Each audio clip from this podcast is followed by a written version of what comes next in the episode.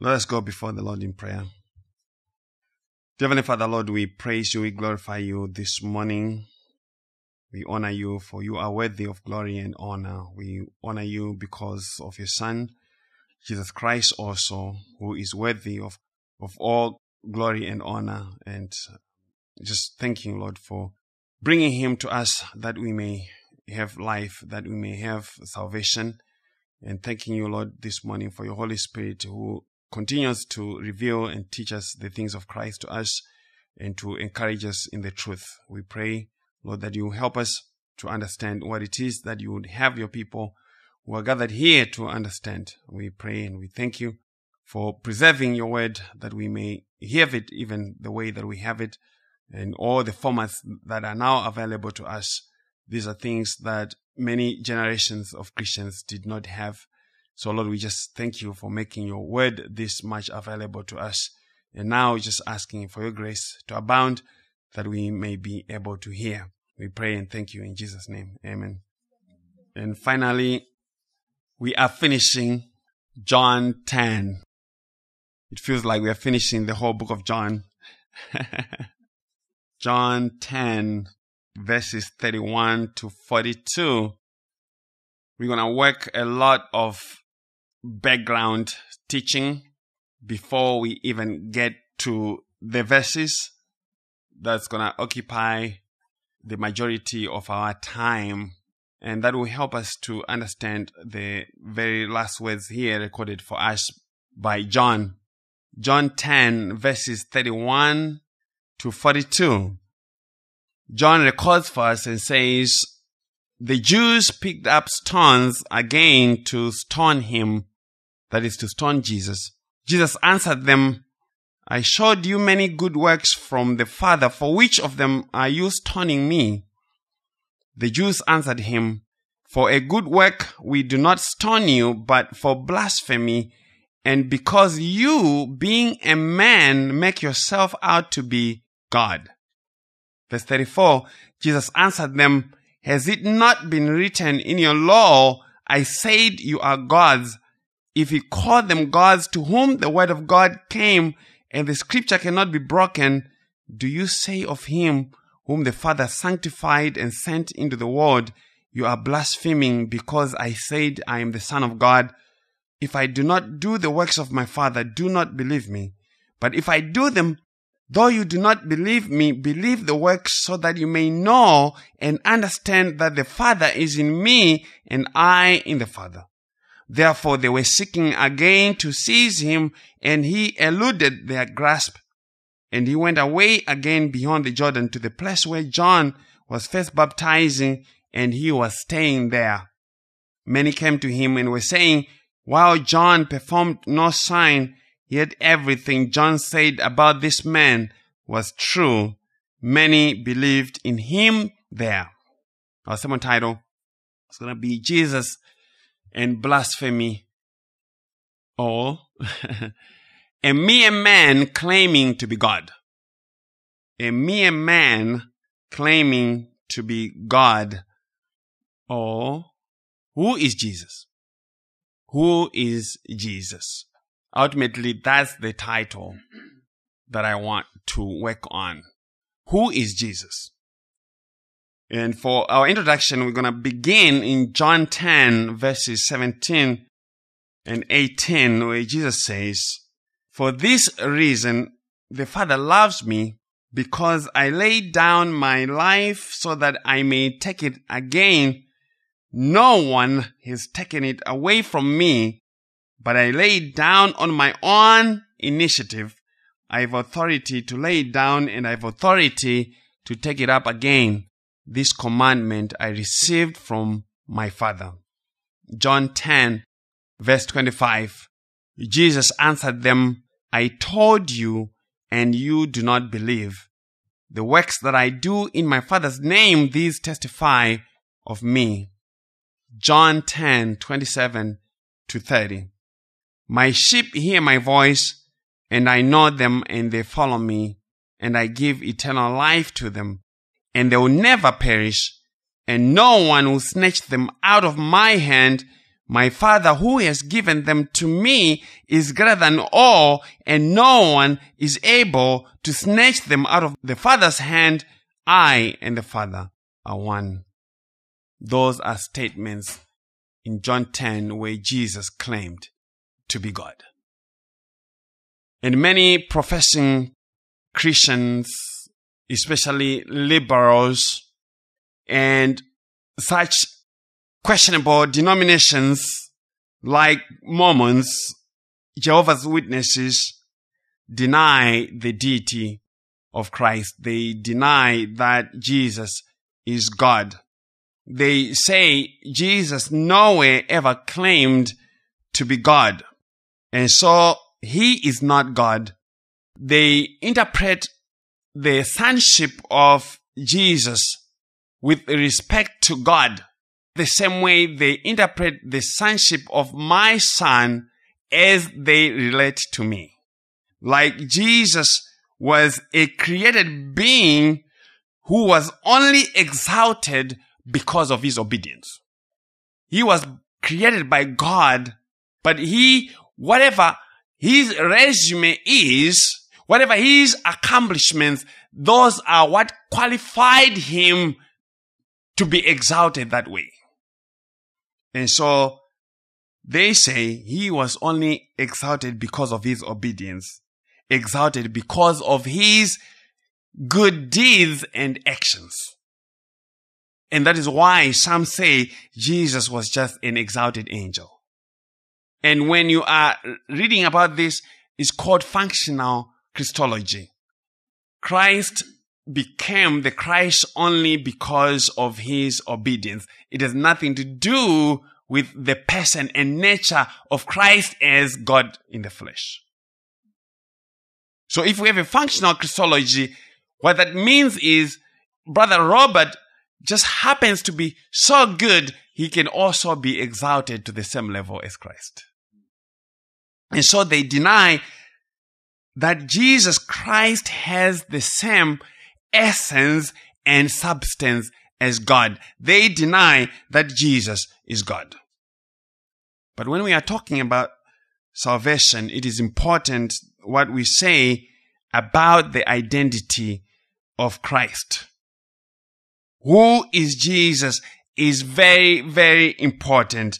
It is the most important testimony that one has to give between now and death. This is the testimony that separates life and death. The testimony of what we say or who we say Christ is. Acts 4 verse 12 says, and there's salvation in no one else. There's salvation in no one else, for there's no other name under heaven that has been given among men by which we must be saved. There's no other name.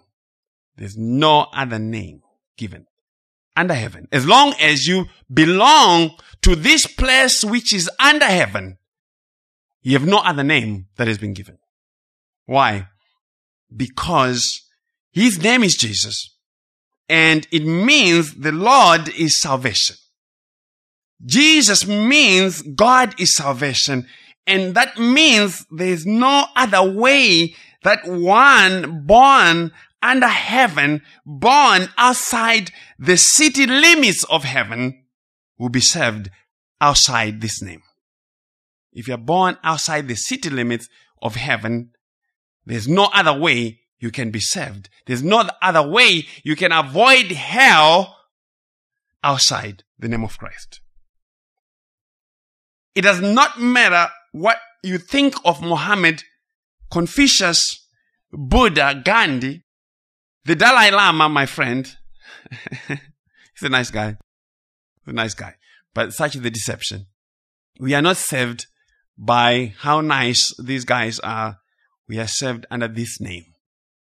The Dalai Lama is not the name that has been given under heaven for salvation. Gandhi is not the name that has been given. Muhammad is not the name that has been given. There's only one name. So it matters what you think and say about this name called Jesus. And it is a very easy name to spell and pronounce, but it is impossible to believe in that name unless God does some work in you and cause you to believe in Him and bring the same testimony about Christ as God has given. And salvation is not just to keep some sinners out of hell. Salvation is not just about keeping some sinners out of hellfire. The work of salvation is the work of revealing God Himself. It is a work of revelation of God Himself. God cannot be known outside the work of salvation. God cannot be known outside salvation, whether on earth or in heaven. In heaven, He is known in the work of salvation because He kept some angels holy, but others He allowed to fall and be lost. And so the holy angels know that they stand only by grace. They don't stand by their own righteousness. So in heaven, they know something about grace. Underneath the earth, God also has to reveal himself in salvation, in grace, in mercy, in justice, in love, in power. All those attributes of who God is can only be revealed and be known in the context of judgment and salvation. And no one except Jesus Christ stands before God by their own intrinsic merit and righteousness. Therefore, the revelation of God is redemptive. The revelation of God is redemptive, and that just means that it always happens in the context of salvation. And so is the love of God. The love of God cannot be known, cannot be shown outside the context of salvation. So God reveals his love towards these people, not in the trinkets of life, but in that he gives his son to redeem them. So the question is, does God love me? I don't think God loves me because I don't have a new car does not answer to the love of God because God's love is not defined in those terms. Those are the wrong parameters to try and define God's love for you. The only way that you can properly define and know the love of God is through what He has done for you in Christ.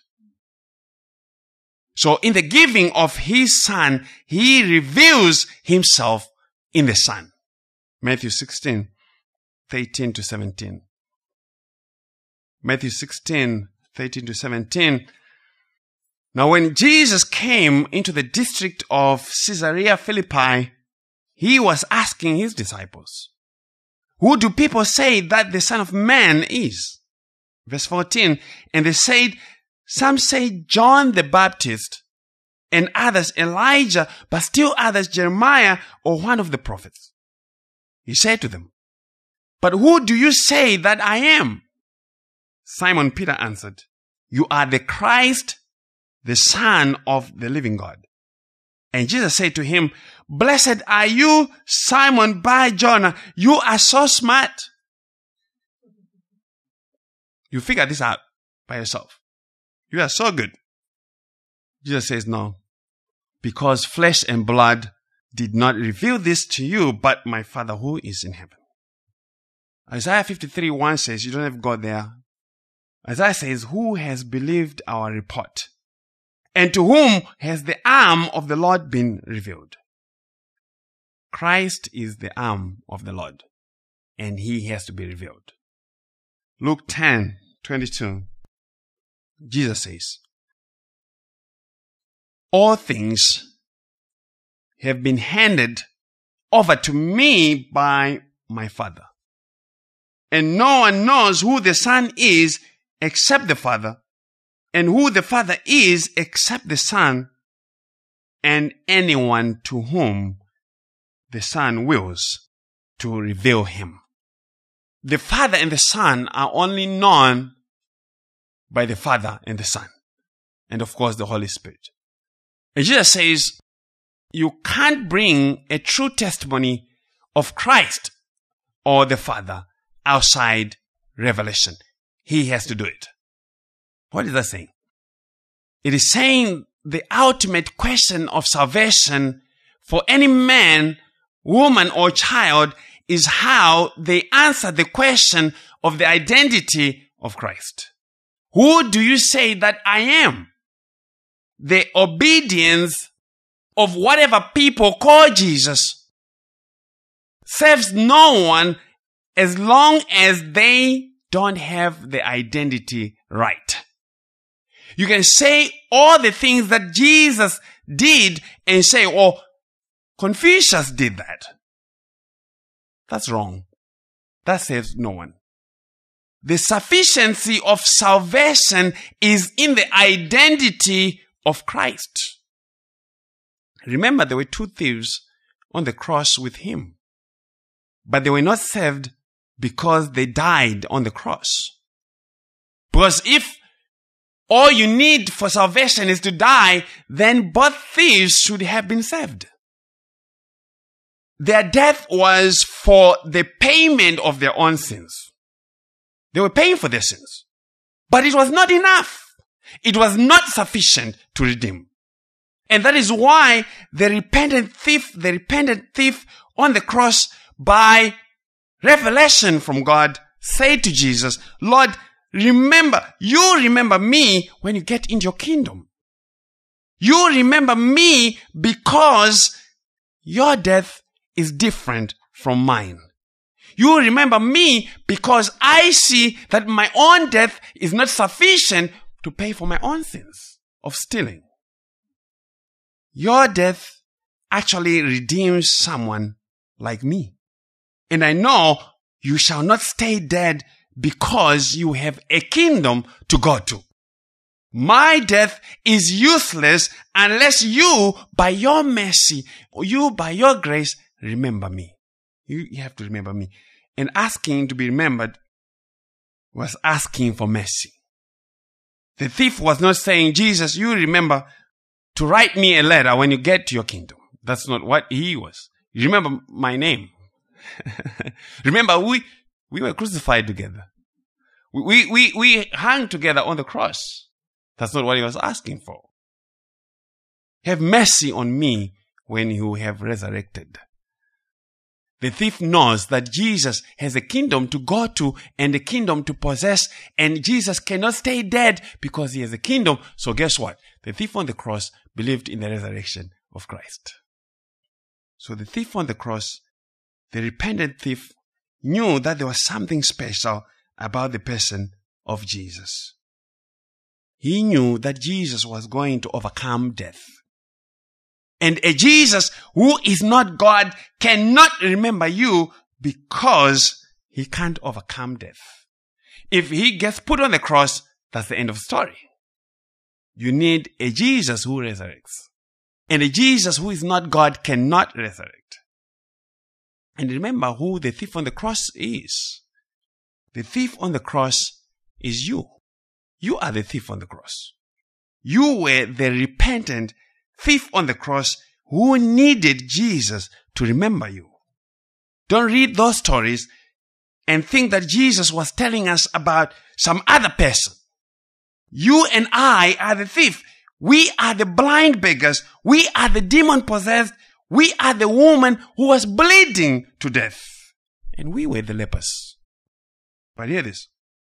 Jesus does not care what other people are saying about him. Jesus does not run opinion polls. They don't have Gallup in heaven. They don't have a CNN, CBS poll to gauge the opinion on Jesus. Jesus is not going to run a campaign and say, oh, wow, my numbers are not looking good. See, in the conversation that he had with his disciples when he asked them, what are they saying about me?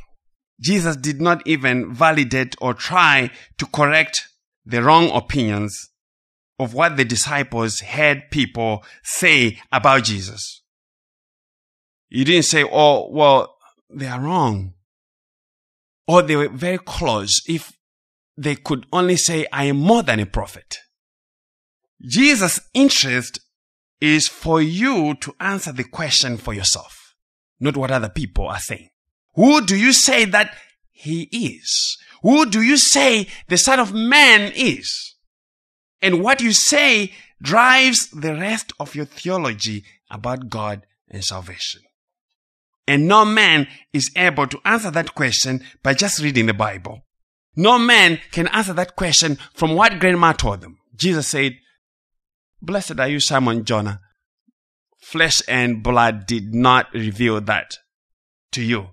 Your grandfather, grandmother, mommy, daddy, they did not reveal that to you. My Father in heaven has to reveal. So no man is able to answer that question by going to church. No man is able to answer that question by their own power or their own will. Here again, the responses that were given by the disciples. Some say John the Baptist and others Elijah, but still others Jeremiah and one of the prophets. This is as far as human will and power can take you. Or he's a prophet. He's an apostle. Human will and power is not able to make a proper confession of the person or the identity of Jesus unless God does something to reveal Christ. God has to reveal Christ. Galatians 1 15 and 16. Galatians 1 15 and 16. Apostle Paul says, But when it pleased God, who separated me from my mother's womb and called me through his grace to reveal his son in me that I might preach him among the Gentiles, I did not immediately confer with flesh and blood. Apostle Paul says, when it pleased God to reveal Christ in me, Christ has to be revealed in you when God is pleased. God has to give human beings the ability to see and confess who Jesus is for who he truly is. If God is not pleased to reveal his son, no man can know him. They can spell their name. They can give money in the name of Jesus. They can throw the Holy Spirit at people in the name of Jesus. They will do all kinds of things in the name of Jesus and still not know who Jesus is. And the more they throw the Holy Spirit at people, the more they show that they don't know who Jesus is. But it will not stop them from being religious. They continue to be religious. They worship like the Samaritan woman whom Jesus said, Woman, you worship, but you know not what. I see you're so diligent in your worship. You're so diligent in the exercise of religion, but you are ignorant of what you're worshiping. Or as Apostle Paul would say of the Jews in Romans 10, they have zeal, but not according to knowledge. To worship God in truth and spirit, one has to know the Son who is Jesus Christ, and God has to show them who the Son is. The Lord said to Peter, Blessed are you, Simon Bar Jonah, for flesh and blood did not reveal this to you, but my Father who is in heaven. So Jesus has to be revealed to a sinner by God. And those who saw him, Jesus was a very enigmatic character. As soon as he opened his mouth, people could tell that there was something different. Those who saw him said, He does not teach like the Pharisees and the scribes, for he teaches as one who has authority. One who has authority, who has much understanding, and the disciples who experienced him when he was doing his miracles, when he was quieting down storms, they marveled and said, what kind of, of man is this? What manner of man is this that even the winds and the sea obey him? What kind of a man is this? What, what kind of a guy is this? Yes, what kind of man is this who is obeyed by winds and the seas? That is not an ordinary man. This man did not surrender his divine power in the incarnation, as many say. He did not. He only veiled it. He veiled it so that it could not be seen. Come to think of it, but people don't stop to think. The sea is raging and the winds are crazy, maybe even tornado type winds. And Jesus just opens his mouth, peace, be calm. And like a puppy, just like that.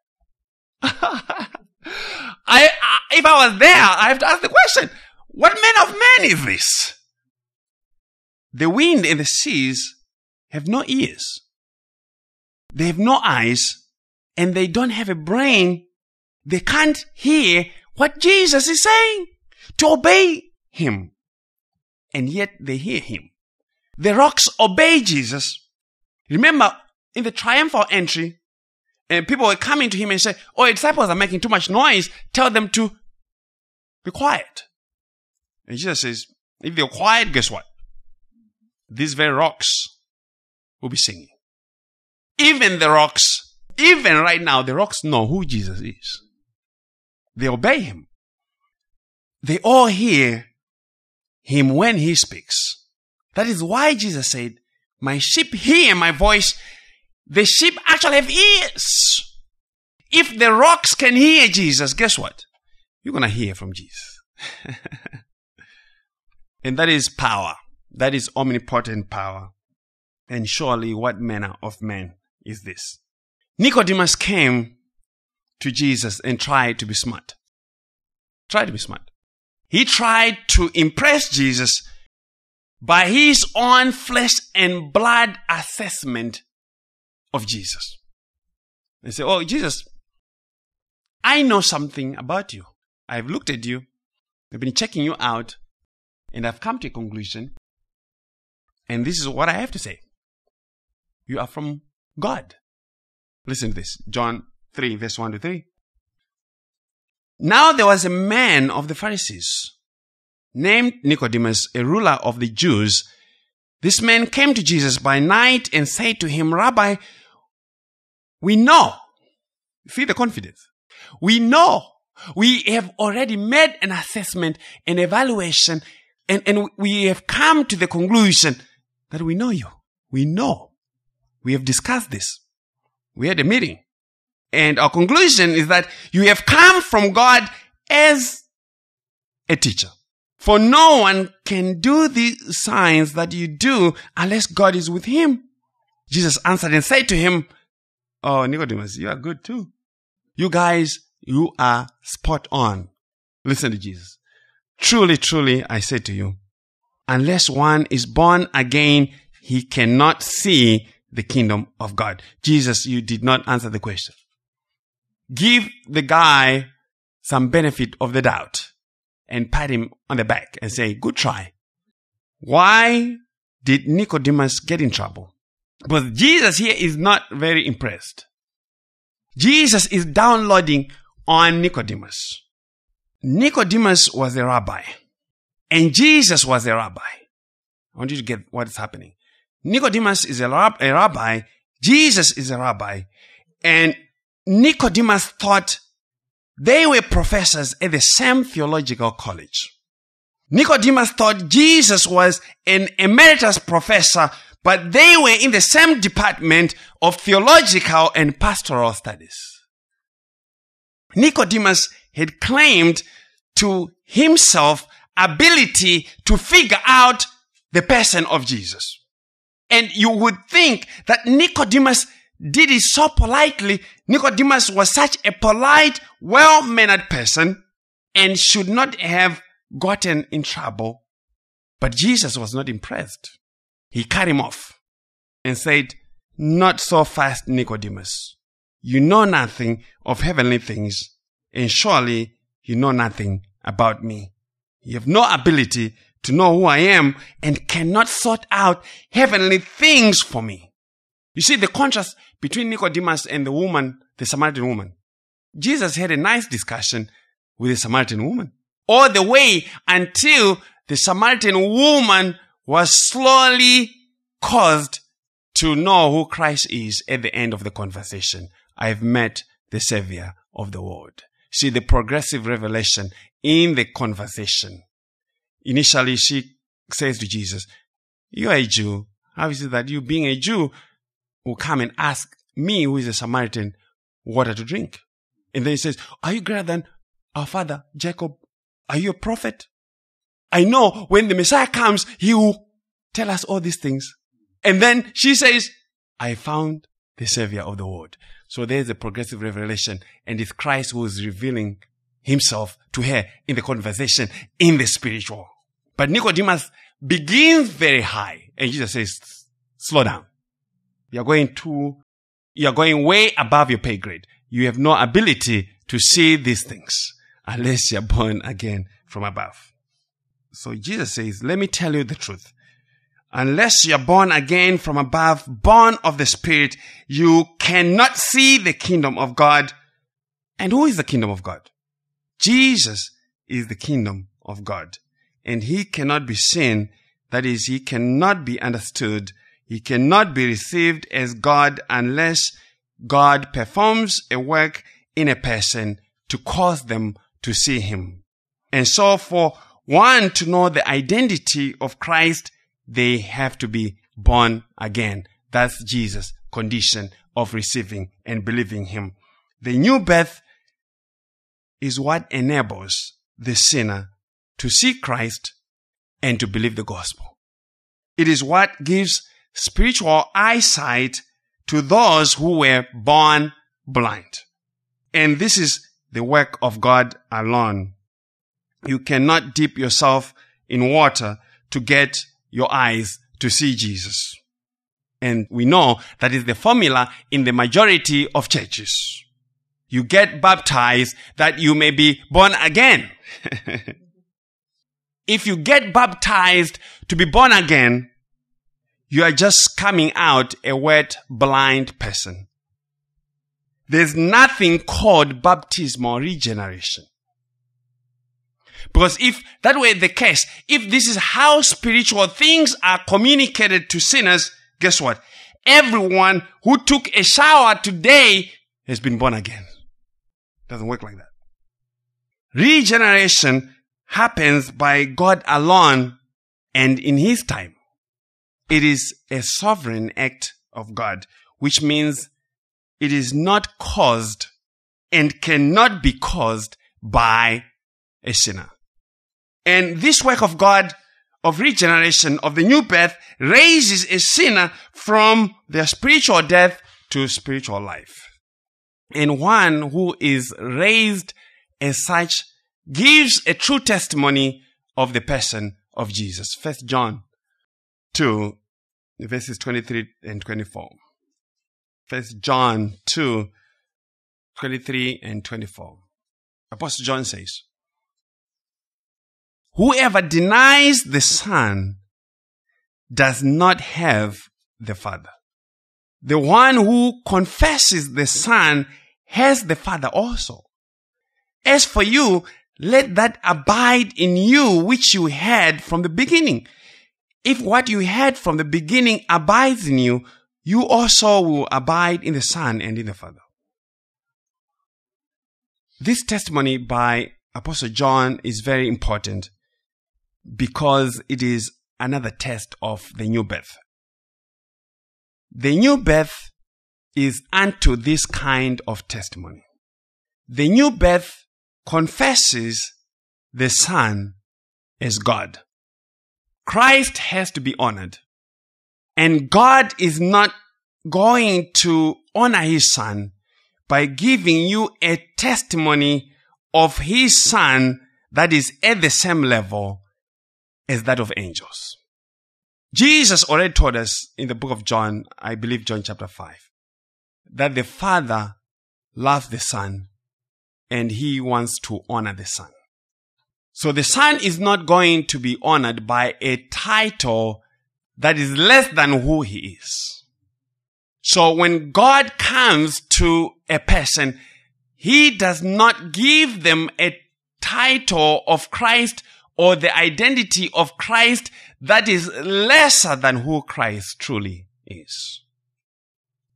See also, according to John, 1 John 2.23, that the new birth also says the confession that the Father and Son are separate persons and yet united. They are separate persons and yet they are one. See also that the confession of salvation is in the Son, not in the Father. God says, if you want to talk to me, you have to talk to my Son. Otherwise, I do not want to hear from you. No one comes to the Father but by the Son. The Son is the truth, the way, and the life to the Father. One cannot confess the Father whom they have not seen according to Jesus. When the Father reveals himself, he doesn't reveal himself outside the Son. Jesus Christ is God's revelation. And according to the testimony of Jesus in the book of John, the Trinity is Christ centered. The Trinity is Jesus centered. God is centered around Jesus. And so the one who denies who the Son is does not have the Father, and that means they are not saved. There's no legitimate way to spin this around as to grow a big church of unbelievers. If the Father abides in a person, He gives them the testimony of His Son. The Father does not give testimony of Himself, but of the Son. This is my beloved Son, of whom I am well pleased. Listen to Him. Listen to the Son. That's the Father's testimony of the Son. And similarly, the Holy Spirit does not give a testimony of Himself, but of the Son. The Holy Spirit does not give a testimony of Himself, but of the Son. He reveals all the things of the Son to the elect. Therefore, one who denies the Son and makes the Son the Father and the Holy Spirit the same person has not heard from the Father or the Holy Spirit. Jesus is not the Father and is not the Holy Spirit. Jesus is the Son of God who is God. The Father is God and the Holy Spirit is God and the three of them are God and they are one and yet separate and yet equal. The Father did not incarnate. The Father did not take up human flesh. The Father did not die on the cross. It is the Son who came in the fullness of time, according to Apostle Paul, in the fullness of time and was born of a woman and born under the law that he may redeem those who were under the law. John did not say one can have the Father and continue to give a false testimony about the Son. God is not a liar and is not the author of confusion. The one who does not believe that Jesus Christ is God come in the flesh does not have God. They may go to church and have a huge edifice in Texas and call themselves oneness Pentecostals, Unitarians, but God does not care about those things.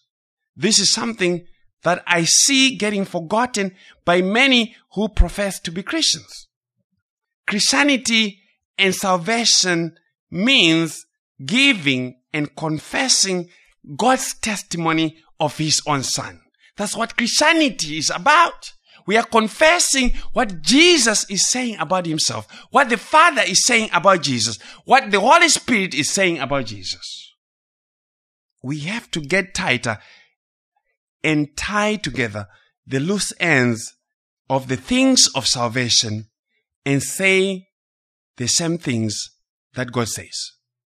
If anyone denies what God says about Jesus, then they have not God. And this is serious business. We are not entitled to believe what we want to believe about Jesus.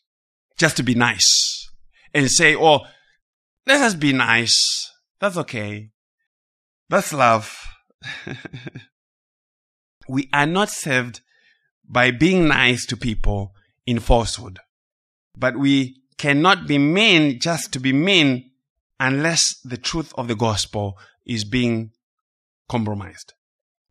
We were saved by the obedience of Christ, and our opinions cannot save even a cockroach.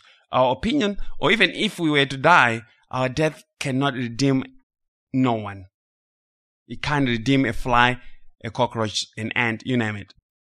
Yes, we can make our own gods after our own image. And if one denies the revelation of God in Christ, they have no option but to make their own God. If you deny what God is saying about Jesus, guess what? You have to go and make your own God. And men are so good at making their own gods. For men as sinners cannot live without gods. They have to make their own idols. They have to carry their idols around. They love to carry idols, gods that can be carried around and even be set on like Rachel did with hers. People have made their own idols and given them birth certificates and called them Jesus. But those Jesuses are not the Jesus of the Bible. A Jesus who is still in a stroller is not a Jesus who serves anyone. This is the Jesus of the Bible. John 1, verse 1 to 5. We are working towards our text. It's going to be good. This is the Jesus of the Bible. John 1, verse 1 to 5. In the beginning was the Word, and the Word was with God, and the Word was God. He was in the beginning with God. All things came into being through him, and apart from him, nothing came into being that has come into being. In him was life, and the life was the light of man. The light shines in the darkness, and the darkness did not comprehend it. We have greater revelation of who God is and what work he has accomplished. And so we have to also give a better testimony of his son. God expects us to have a high Christology. That is, to have a very high view of his son. Jesus expects us to have a very high Christology. That is, a very high view of himself. Because Jesus had a very high view of himself. There is foolishness in the professing church because of a poor and a low Christology. That is a low view of Christ and his accomplishments. And that is why people move in with their truckload of works to try and fill up the gap of what they perceive Christ did not and could not accomplish. Works righteousness comes because men have a low view of Christ. Because if they had such a high view of Christ, they would also bring the testimony that Christ accomplished salvation. And this is why they begin salvation by faith, but they seek perfection by their own works. It's a Christology issue. But John says, John the Apostle says, this Jesus was the Logos, is the Logos, the Word.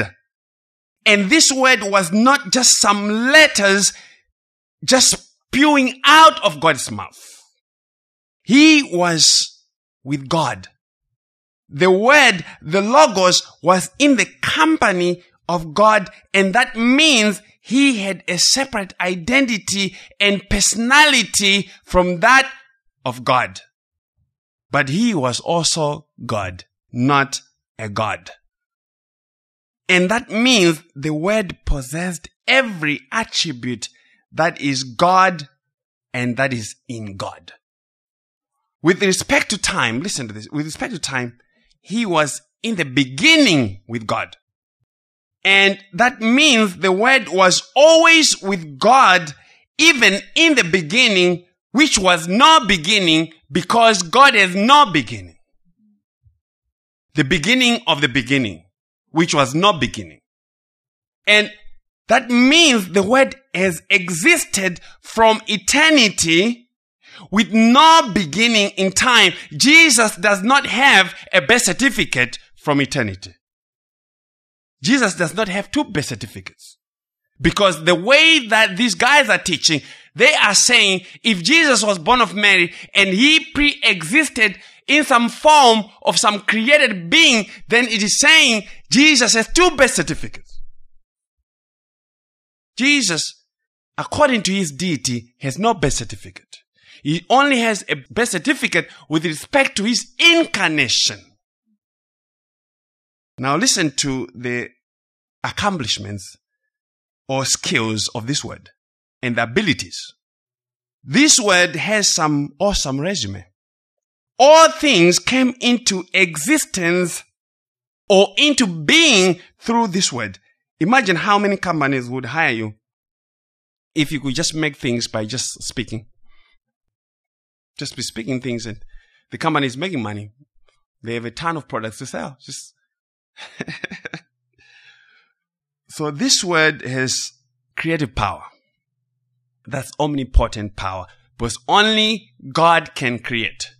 Angels cannot create. And the false prophets who are decreeing and declaring things they are full of foolishness. They don't know what they're talking about.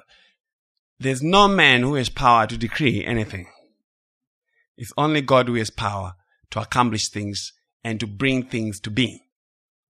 Now, when you have such kind of power, it doesn't sound to me like these are just some words.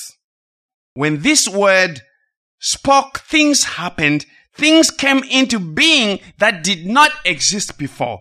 And apart from the word, nothing would exist, which means the existence of all things is through the mediation of this word. When you're reading the New Testament, pay attention to this. When you're reading the New Testament, when it comes to Christ, the Bible continues to use the same language of through Christ. It's always through. Through. All things were made through him. We are saved through him. Everything happens through the Son, through the mediation of the Son. The Son cannot be avoided. He stands among all things. He can't be avoided. Everything is sustained by the power of this word. Hebrews 1 verse 1 to 4.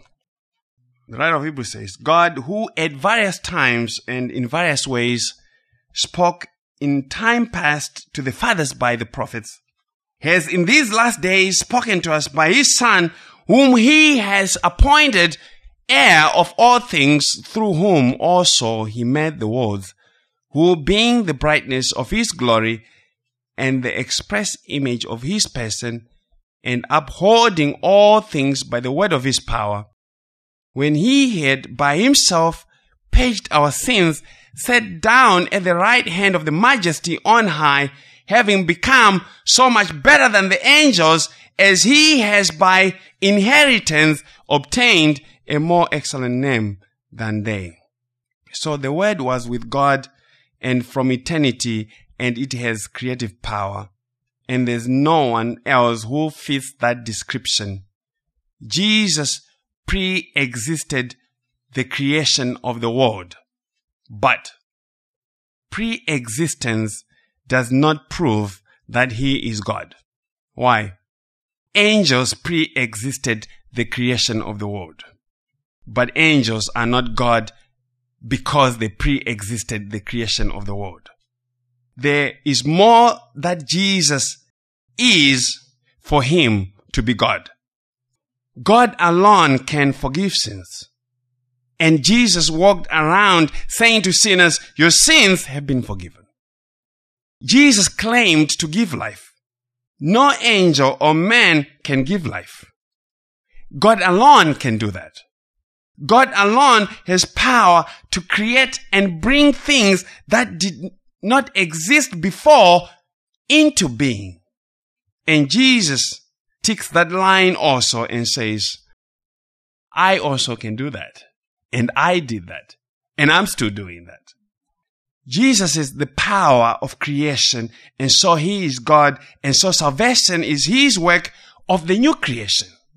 And that is why all those who are in him are called what? They are new creatures. The new man created after Christ Jesus. Colossians 1.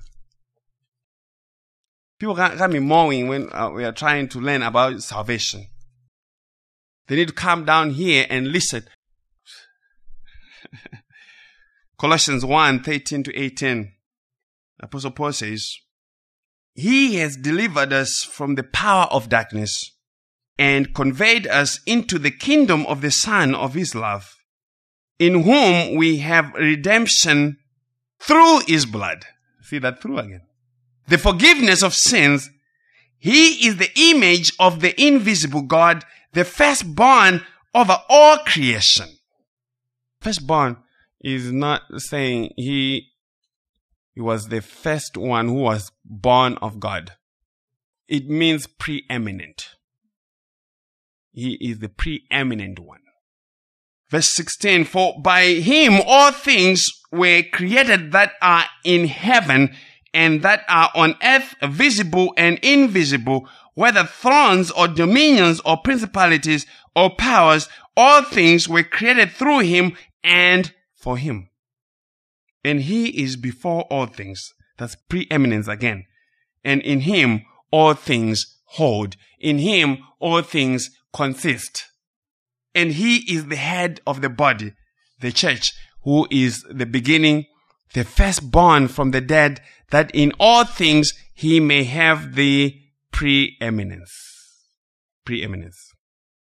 So according to the writer of Hebrews and according to Apostle Paul in Colossians, all things hold together not by duct tape, not by gorilla glue, not by the law of physics, but by the word, Jesus Christ. The word who holds all things by the word of his power. If Jesus would let go of anything and everything, everything will come unglued and go into nothingness. We have, we move and we live and have our being in Him. He sustains us.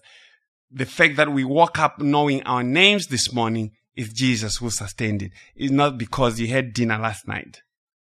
That's not the reason why we are able to walk. He sustains us. And it is He who holds us by faith. He is the author and finisher of faith. The faith that overcomes and serves is created and sustained by Him. What am I saying? I'm saying the purpose of redemption is to reveal God in Christ. In the incarnation, God enjoins Himself to man and man is drawn to God.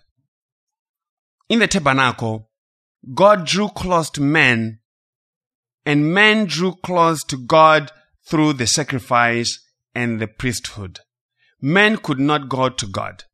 It's God who came to the place of meeting to meet with men. He said, I will come down and I will meet you where? I will meet you at the mercy seat. So who is the mercy seat? Is Christ. Christ is the meeting place between sinners and God.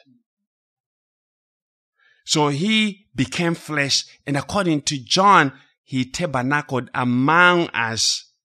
And through him, we now have access to God, and our union with him is also what brings us access to God. So the incarnation of Christ made God accessible to us who were sinful creatures, who were separate from God, who were separated from God because of sin. And so the Holy Spirit gives testimony of Christ as the God man who has been exalted high. The Holy Spirit, these are deep myths of the things of Christ, the things that we're talking about. The Holy Spirit gives testimony of Christ as the God man who has been exalted high. Before the incarnation, before Christ came in the flesh, he was already exalted as God because he is God. And he was already receiving worship from all the angels in heaven. Isaiah 6, 1 to 3. Isaiah 6, 1 to 3, Isaiah says, In the year that King Uzziah died, I saw the Lord sitting on the throne, high and lifted up, and the train of his robe filled the temple. Above it stood seraphim. Each one had six wings.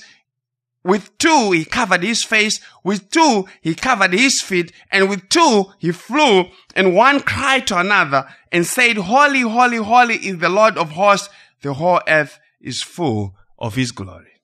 And John will come and tell us in John 12 that he saw Christ. Isaiah, when he made this testimony, he had seen Christ exalted, the pre-incarnate Christ. After the incarnation, Christ has been exalted again as the God-man from his condescension and humiliation of death on the cross. And that is what the scriptures talk about.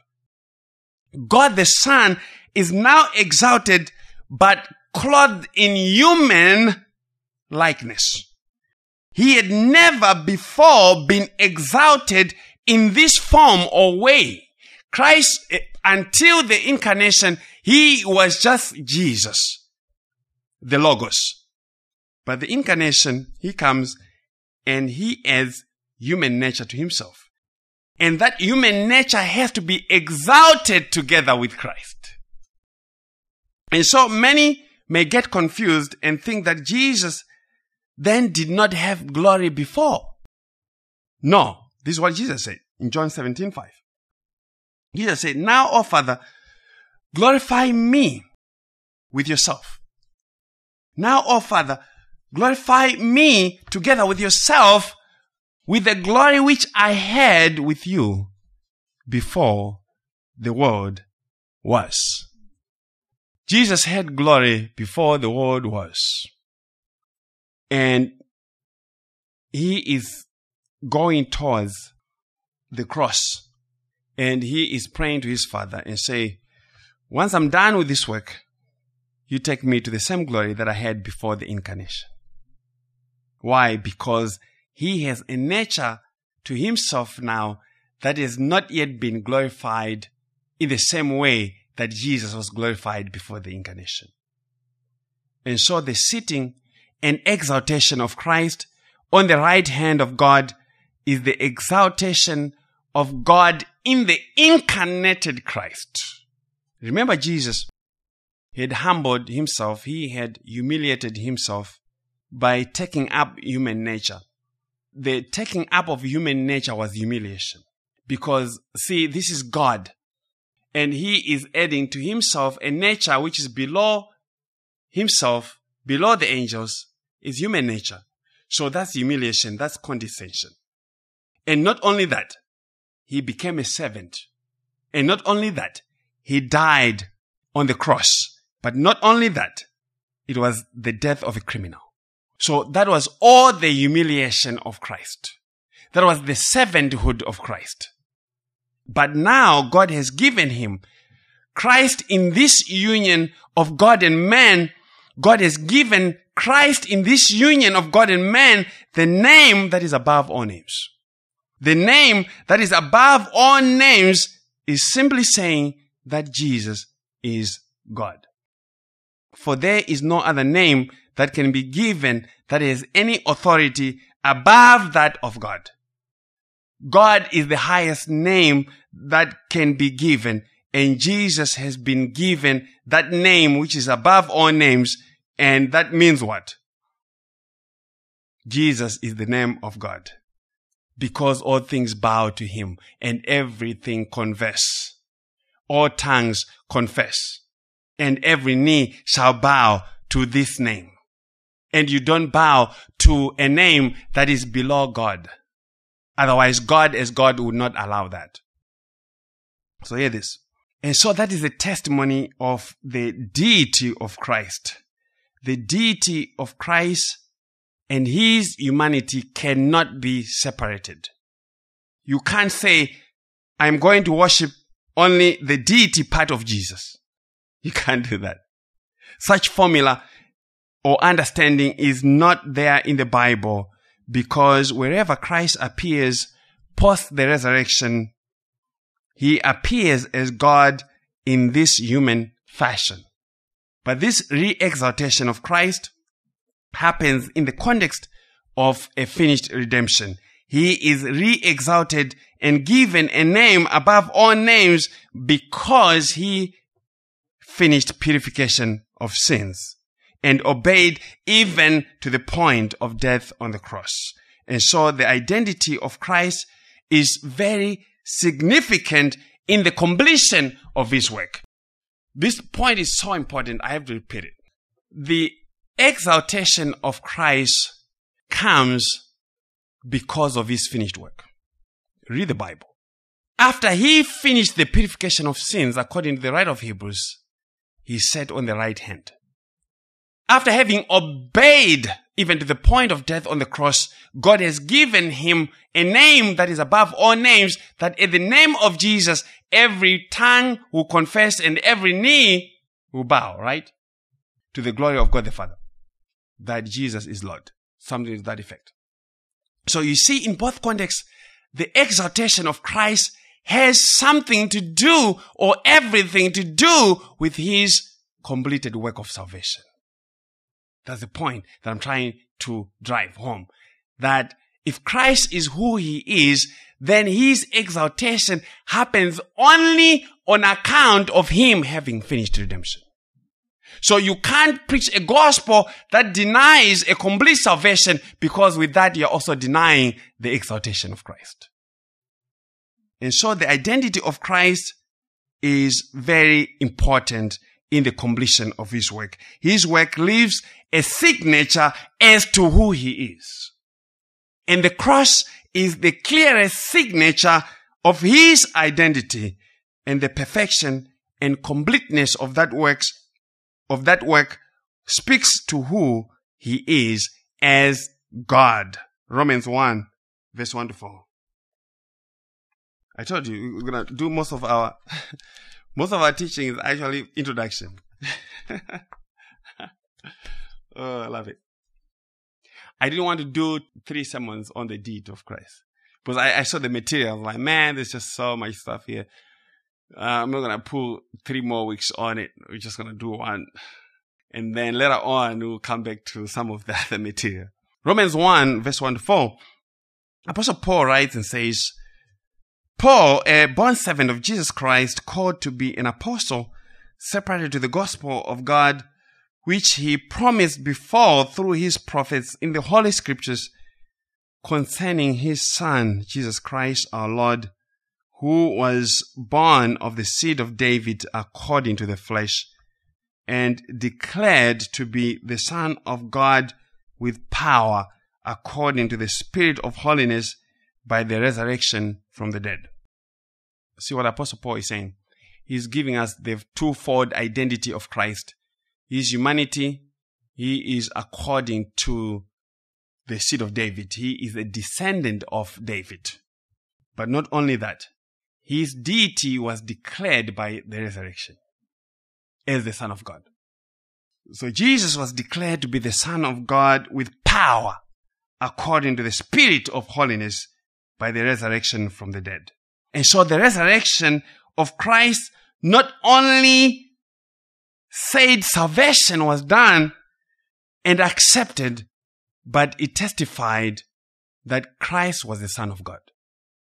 So then, what we say about the work of Christ says what we think about him.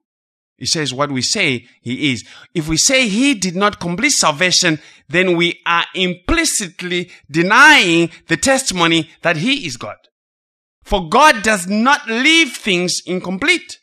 One who is born of God has to be united in their testimony with him about what Christ accomplished and who he is because God teaches them that testimony.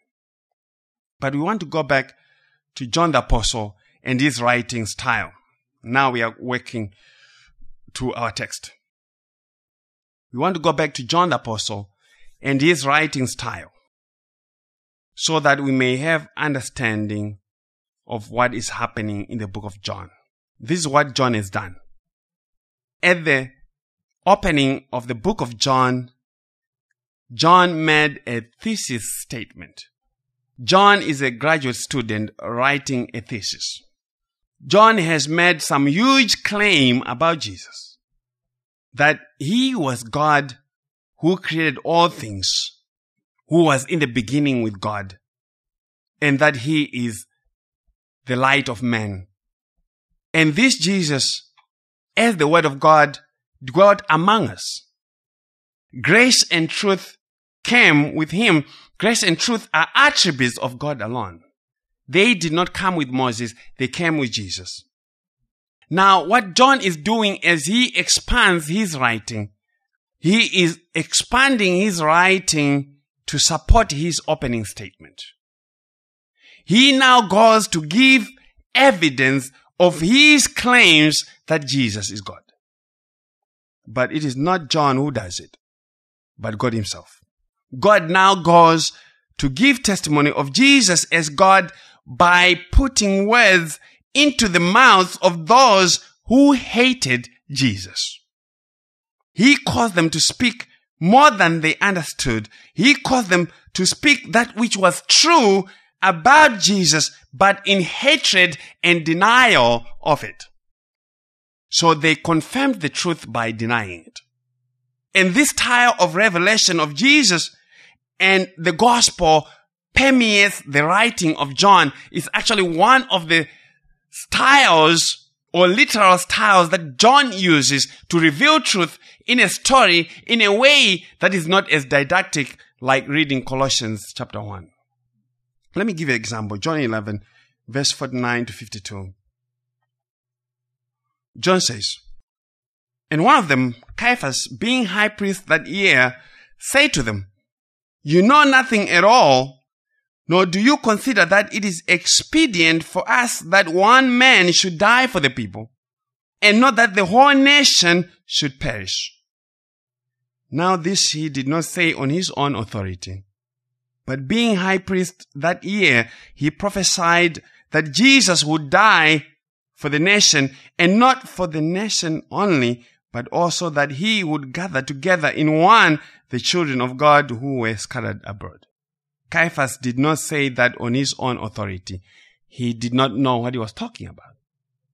He said, Oh, it is expedient that one man should die for the nation, but not only for this nation, but to gather together in one the children of God, together in one in Jesus.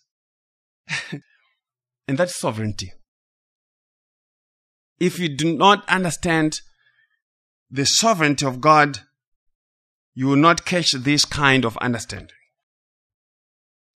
And so this was again another opportunity for the Jews to give us the testimony of who Jesus was. We do not need a commentary on what they thought because the text tells us what they thought of Jesus' claims. They understood him to be claiming to be God. Remember, the Jews had the highest theology about God of any nation. And that is why they were mad at Jesus for claiming to be the Lord of the Sabbath. And if anyone would claim to do the things that they understood God alone to be able to do, they deserved to be stoned for blasphemy. So the Jews have a high theology. They know what God does. They know that God alone saves. They know that only God creates. They know that only God forgives sins. And if anyone would come claiming to be God, they have to be stoned. And with that understanding, we go to the text. John 10, 31 to 33. The Jews picked up stones again to stone him. Jesus answered them, I showed you many good works from the Father. For which of them are you stoning me?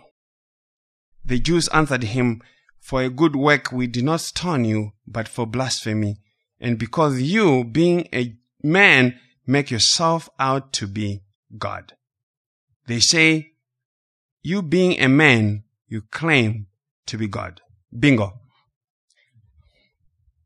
John has just demonstrated what he meant by John 1 verse 14. Read that. John 1 verse 14. And the word became flesh and dwelt among us. And we beheld his glory, the glory as of the only begotten of the Father, full of grace and truth. Do you see it? The Jews just claimed both natures of Christ. They acknowledge that he is a man. There's no doubt they acknowledge that Jesus is a man, but who also claims to be God. That is the God man. That is the word that became flesh. And that is how God determined to preach his son. And God will cause anyone to speak truth about Christ even when they are mad at him. Verse 34 to 36 of John 10. Jesus answered them, Has it not been written in your law, I said you are gods? If he called them gods to whom the word of God came, and the scripture cannot be broken, do you say of him whom the Father sanctified and sent into the world, you are blaspheming because I said I am the Son of God? We need some teaching here to understand what Jesus is saying or arguing because there are many preachers and denominations that claim that human beings are some little gods. We have to understand where Jesus was coming from to understand what he was saying or referring to. See what the Lord did. That is, the words that Jesus just quoted came from the Old Testament. They came from the Old Testament. Jesus says, in your law, he was here creating a point of reference for them so that he can develop his argument about his own claim. As you know, normally when we are talking about the law, we think of the first five books of the Old Testament. But according to Jesus, in this context, he means all the Old Testament. For in this context, he quoted not from Moses, but from the Psalms. It was, according to Jesus, your law or their law in the sense that the Jews gloried in their possession of the law. And also in the sense that they were supposed to submit to its authority. So what law was Jesus quoting from? Psalm 82. Psalm 82 verses 1 to 8. And this is what he says. A psalm of Asaph. God stands in the congregation of the mighty he judges among the gods. How long will you judge unjustly and show partiality to the wicked? Defend the poor and the fatherless. Do justice to the afflicted and needy. Deliver the poor and needy. Free them from the hand of the wicked. They do not know, nor do they understand. They walk about in darkness. All the foundations of the earth are unstable. I said, you are gods, and all of you are children of the Most High. But you shall die like men and fall like one of the princes. Arise, O God, judge the earth, for you shall inherit all the nations. Pay attention to this. The psalmist speaks of God as a true judge in Psalm 82 verses 1 and 8. Verses 1 and 8. Verse 1 says, God stands in the congregation of the mighty. He judges among the gods. In verse 8, he says, Arise, O God, judge the earth, for you shall inherit all the nations. So God is the one who is the true judge. Then he speaks of men appointed as judges who were failing to provide righteous judgment for God. Psalm 82 verses 2 to 7 say, How long will, will you judge unjustly and show partiality to the wicked? Defend the poor and the fatherless. Do justice to the afflicted and needy. Deliver the poor and needy. Free them from the hand of the wicked. They do not know, nor do they understand. They walk about in darkness. All the foundations of the earth are unstable. I said, you are gods and all of you are children of the Most High, but you shall die like men and fall like one of the princes. So these gods refers to human judges.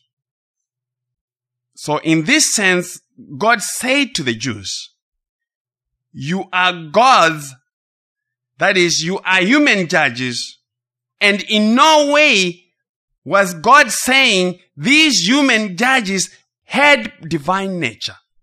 That's not what he was saying, given the context of what God is talking about. He's saying, you are the judges of my people. You are supposed to dispense justice to the poor and the oppressed.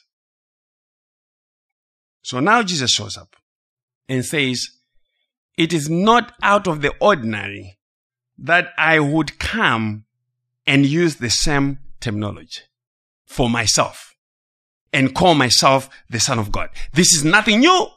You know, in the law, God already referred to your charges as gods. But he was not speaking in that context to the fact that you actually possess any divine nature. No. He is just speaking to the existence of that nomenclature to say this is normal nomenclature. The scriptures cannot be broken. So listen to John 10:35. If you call them gods, to whom the word of God came, and the scripture cannot be broken, which means the terminology of what God has given still holds.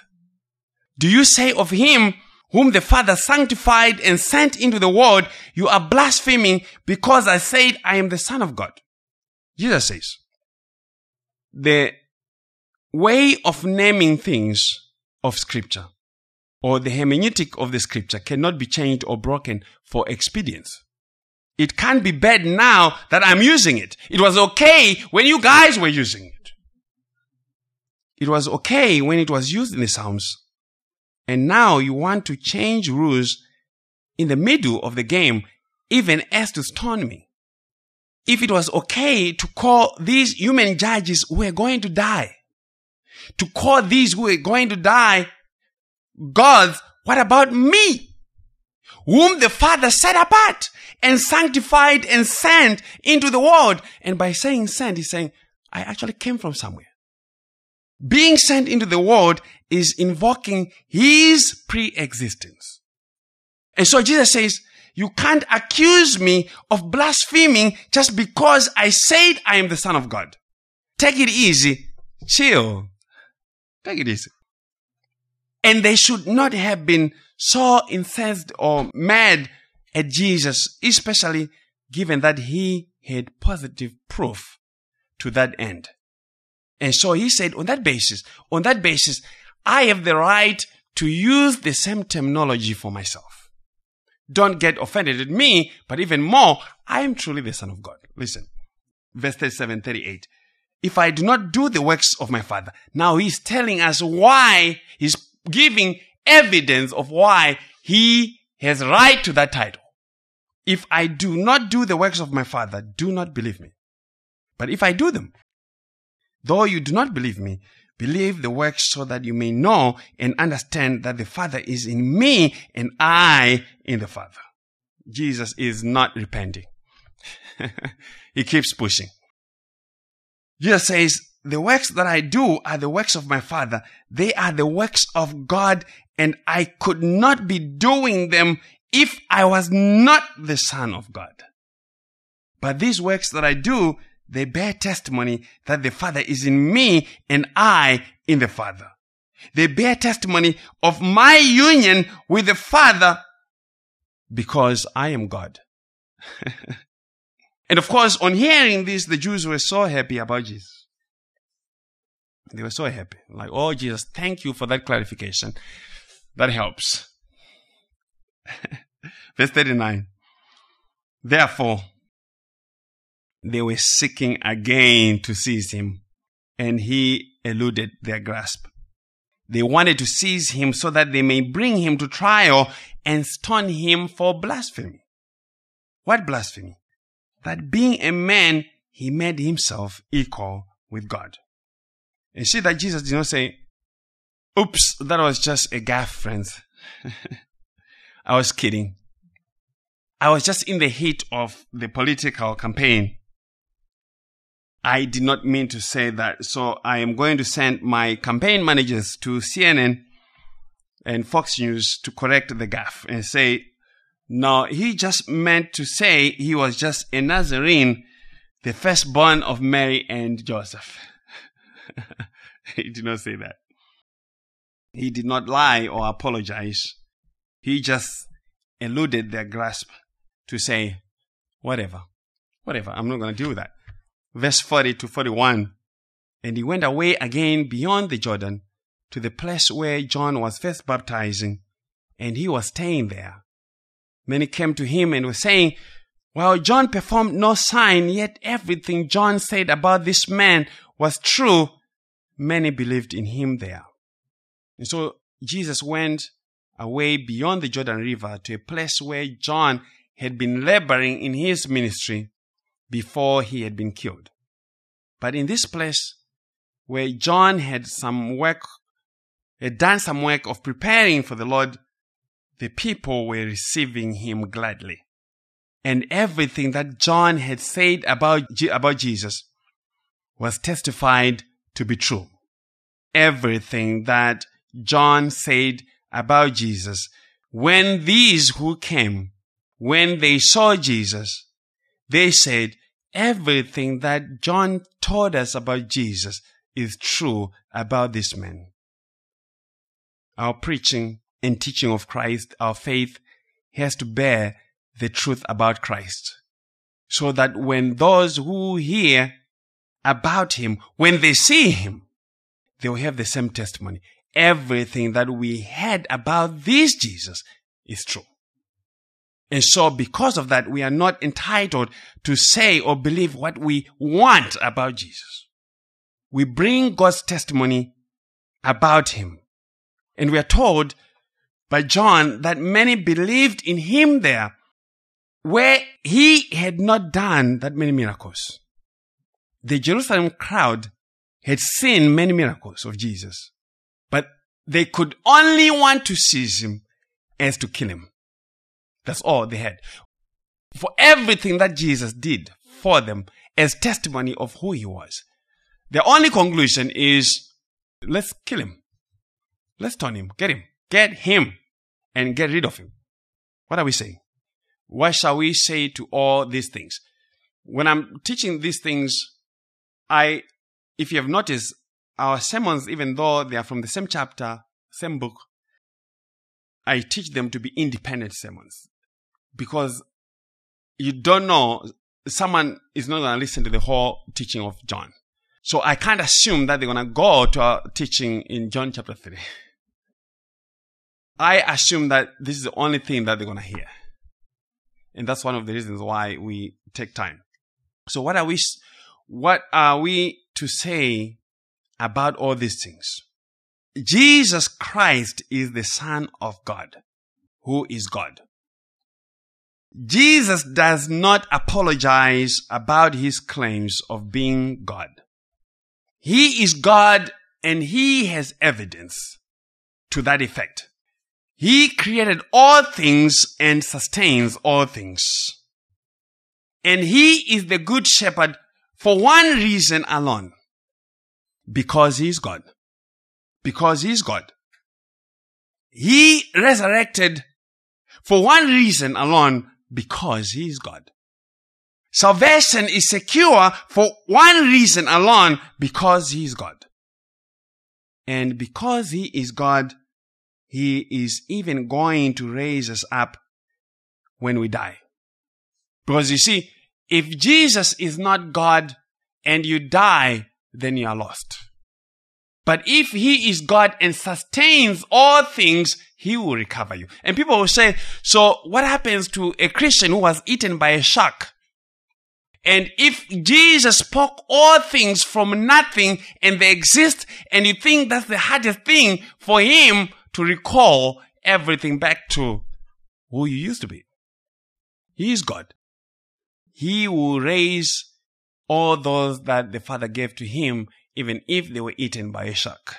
Even if they died in an aeroplane, in an accident, and all their body parts were lost all over the mountains and washed wherever. He knows where they are. He is God because he gives life. There is only one who has life in himself, and that's God. Jesus cannot be run over by a car and die. Like some friend of mine from work says, oh, when Jesus returns, I'm going to hide in the basement.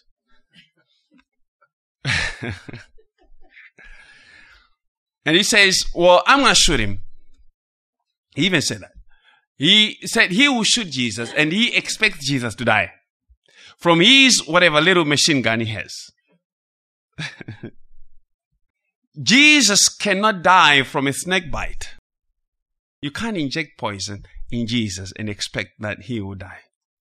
It has nothing on him. He is life in himself and no man can take that life away from him. And he has given his life to the sheep. He has given his sheep eternal life. He has forgiven the sins of his sheep. He has recreated and is recreating the sheep after himself. And those are all prerogatives and rights and evidence of deity Angels cannot claim to do the things that Christ claimed to do. Jesus Christ is God, but He is not the Father and is not the Holy Spirit, even though they are one. They are all one and they are one God. Do we understand that? No, we don't. But we believe it because that's what He says. But this testimony of who Jesus is only comes from above. It comes only to the elect through the new birth. He has to be revealed to every one of us by the Father, by the Holy Spirit, by Himself. He reveals Himself. The Father reveals Him. The Holy Spirit reveals Him. And so if we want to know about Jesus, we ask God to reveal him to us. That's the only way. And if we know Jesus and have believed on him for who he is, it only happened that way. It only happened one way. It only happened by God's own revelation. God is the one who taught us. So what are we saying? We are saying that Christianity is a revealed religion. You don't get a book and study your way into heaven. You don't work your way into heaven. God has to come and teach you. It's all spiritual. Christianity is a spiritual exercise and it's God who presides over all those things. So Jesus is God. And ultimately, like I used to tell people at the nursing home, after having said a lot of things, with the capacity of mind, I'll say, I've said all these things to say. You only need to remember one thing Jesus. That's all. Because He is all. And we are complete in Him. That's the testimony of the gospel. Let us pray. Dear Heavenly Father, Lord, we just praise you. We honor you. We thank you for your Son, Jesus Christ, for the revelation of Him, who He is, and what He has accomplished in the salvation of His people. And Lord, I just pray that this word will be brought to remembrance to your people. These who are gathered here and those who shall listen at whatever time you have appointed. Lord, we just ask that you grant ears that they may hear. And we teach these things, Lord, that they may know the way of peace with you, because the way of peace is not in any other name but the name of Christ. There is no other name that has been given underneath the earth by which man can be saved but by the name of Jesus. And so, Lord, we call ourselves blessed as Peter, whom you said, Blessed are you, Simon Bar Jonah, for flesh and blood did not reveal these things to you, but my Father who is in heaven. So those who have the revelation of Christ are these who are blessed. And we may not know how much that means and what that means, but we know that it's such a blessing and it's that big. We thank you, Lord, for the testimony of Christ. We thank you, Lord, for bringing us here this morning and blessing us by your teaching. May you be with us as we go out. May you keep us from stumbling. And if you're so pleased, Lord, may you bring us all together again soon. Lord, we ask for your blessing as I go out preaching that same gospel and that same Jesus. That they who shall hear will also say, everything that was said about this man is true. We pray and we thank you in Jesus' name. Amen.